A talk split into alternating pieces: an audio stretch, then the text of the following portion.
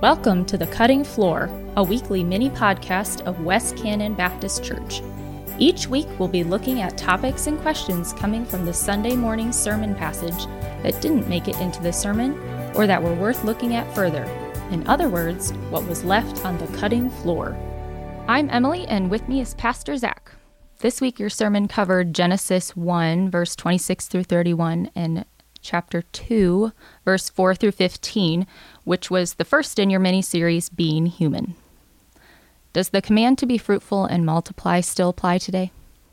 I think the answer to that is yes, but in a qualified sense. So the command to be fruitful and multiply is given in a few places in the Genesis narrative, most prominently, obviously, there in Genesis chapter 1.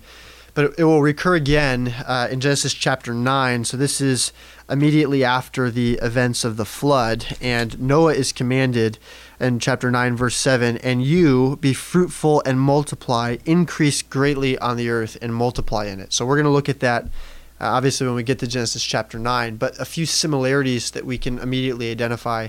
Just like the commission was given to Adam and Eve to be fruitful and multiply when the earth was empty, so also Noah, all of the rest of creation has been wiped out. All of humanity is now bound up in Noah and his family. And so we're going to see later that Noah is in essence like the new Adam for a new creation that God has wiped the slate clean. And so this command to be fruitful and multiply to fill the earth is important because once again there's this need to fill the earth with image bearers. Now, how does that, to your question, apply to us today? I mentioned in my sermon, I think that the correlation that uh, we are given is actually found in the Great Commission that Jesus tells us to be fruitful and multiply, but in different language, to go and make disciples of all the nations and to baptize them in the name of the Father, of the Son, of the Holy Spirit, and to teach them all that Christ has commanded us. And so I think that the intent of the Great Commission is to realize the same vision of the commission mandate in Genesis chapter 1 to fill the earth with image bearers, but this time through the gospel to see people transformed into the image of Jesus Christ. So, are believers supposed to take the command literally and have large families?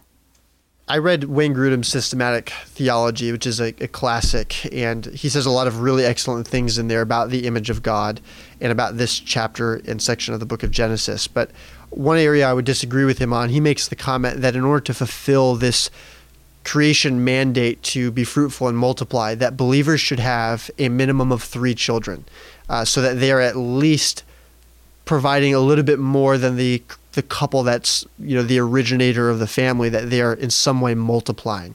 I think that trying to dial in a number here uh, for the number of children that believers should have is one misguided even in the sense of the original text. The idea here is just that there is going to be this fruitfulness of this growing family of God that is going to fill the whole earth. That's going to happen naturally in the creation mandate for Adam and Eve. But but when we think about how that applies to our context, I think that the idea of childbearing is no longer the main emphasis of what this filling and multiplying mandate means for us. As I said before, I think Christ is clearly trying to draw a connection to this great commission uh, from the great commission to the creation mandate. And so now the intent of the great commission is is the, the spiritual fulfillment of the vision cast in genesis chapter 1 as christians do we need to be especially concerned about the environment since god called us to rule and reign over creation? I think that there's two errors that we can make as christians when it comes to the environment. The first is that we neglect the environment or we mistreat the environment. And we think that uh, because we are able to reign and rule over it that that means we can um, disregard it and treat it as having little value. And it's very clear all throughout the scriptures that god looks upon his creation as something that witnesses and brings him glory and so, if that's how God views his creation, then I think that we should similarly place a high value on the world that God has made and also our commission to steward it well. So, one error is to mistreat the creation or view it as having little value. I think the other error that we see, and this is maybe the more common one in our world today, is to place such a high value on the creation or, in this case, many in our society wouldn't even view it as creation at all. They would just view it as the natural world that's the result of natural processes. But regardless, to, to view the natural world as having such a high value that humankind is almost inferior in comparison to the natural world that would be a fundamentally wrong-headed view if we accept the worldview that Genesis 1 shapes for us. That God created all things, including all living things. The last living thing he created was man, that he made this man and woman in his image, and that he gave them dominion over his creation, so that they are set above, both in terms of the quality of their essence of who they are and in terms of their position of authority over the rest of creation. And so when it comes to the kind of environmentalism that we see today that seeks to elevate the environment around us over and above humankind, and in fact tends to blame humankind for all of the woes that we see in the world today, that is an equal imbalance when it comes to viewing our relationship with creation. So I think as image bearers, we are responsible to enjoy, fellowship with, experience creation and cultivate it in ways that respect God's own glory that creation reveals while not being subjected to the creation. We bring the creation to, into subjection, not the other way around. In Genesis 2 5, it says that no plants had sprung up from the ground. But in the previous chapter, it says that all plants and vegetation were created on day three. This seems like a contradiction. So, were plants created on day three or did they come after the six days of creation? I think it's a really insightful question and one that is, at first glance, seems to be difficult. When God creates the man, or before he creates the man, it, it, mentions there in Genesis chapter 2 that this is before any plant had sprung up out of the ground. But we had already read back in Genesis chapter 1, as you said, that plant life was created on day three. So if if the events of Genesis chapter two are are honing back in, zooming back in on the day six of creation, how can it be true that there was not already plant life when that had happened back on day three? I don't think that this is a contradiction for a couple of reasons. One, the word that we have there for the plants and the shrubs, we, we get two different words for that in chapter two. And, and the one word has to do more with thistles and uh, bushes that are grow up in the wilderness.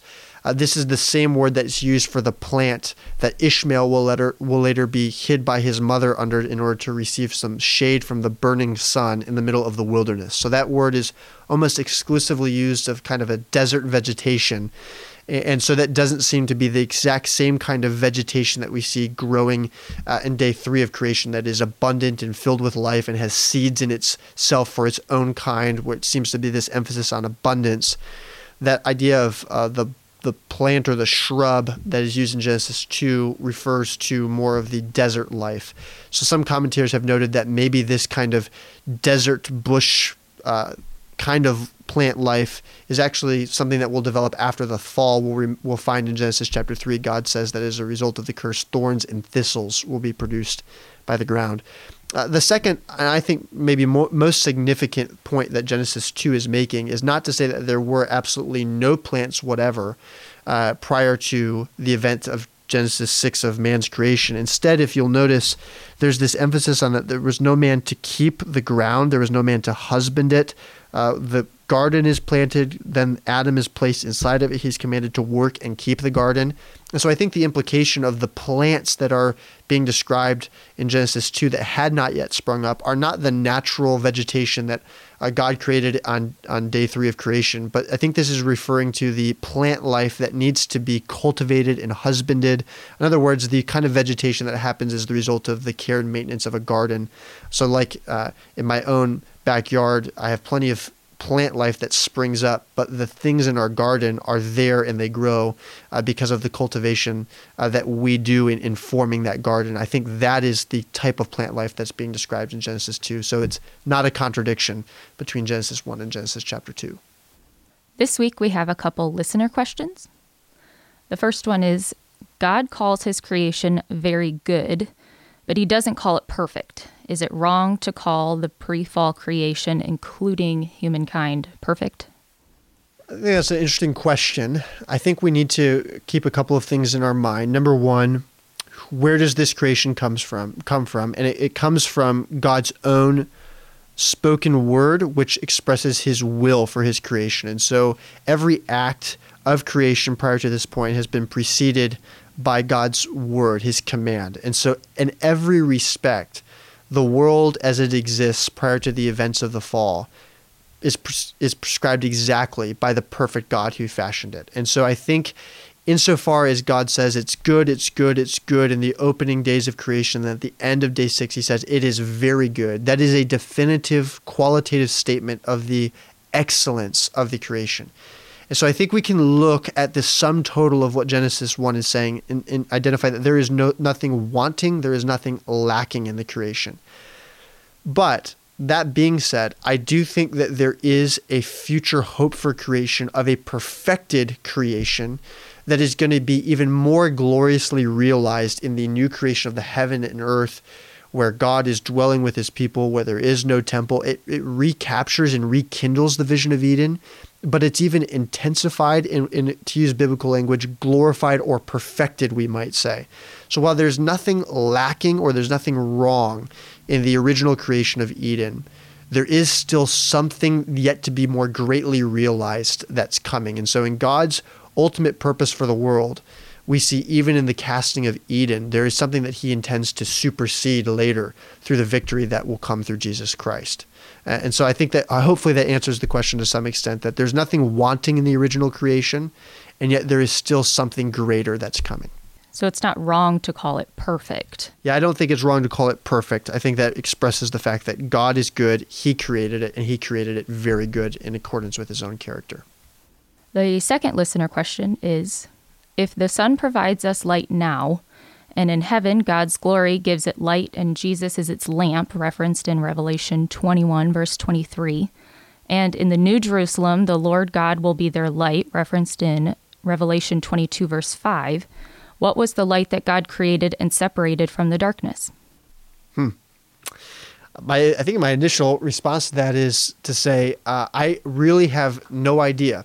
Uh, I think what we can say is what we find in Hebrews chapter 11 uh, that God formed everything that there is out of nothing, so that nothing that is made is uh, made out of the things that are visible. And so the light that we have described in Genesis chapter 1 is not is not simply the emanation of God's glory that is just lighting up space. I think the light that's described there in Genesis chapter 1 is actually tangible physical light like we can like we see and experience in our universe um, and it, it comes out of nothing. And so, in the same way that we could ask the question, what is this matter or what is this darkness? Light is similarly something that is just spoken out of nothing into existence by God and is based in nothing other than God's uh, creation, uh, the spoken creation of it. So it comes from nothing and suddenly it is. And in that sense, it's miraculous and mysterious, just like all of the creation. We will address the remaining listener questions in the coming weeks. If you have any questions from the sermon or the sermon passage that you would like to have answered on the podcast, please email them by 8 a.m. on Tuesday mornings to questions at westcannon.org. We'll see you next week.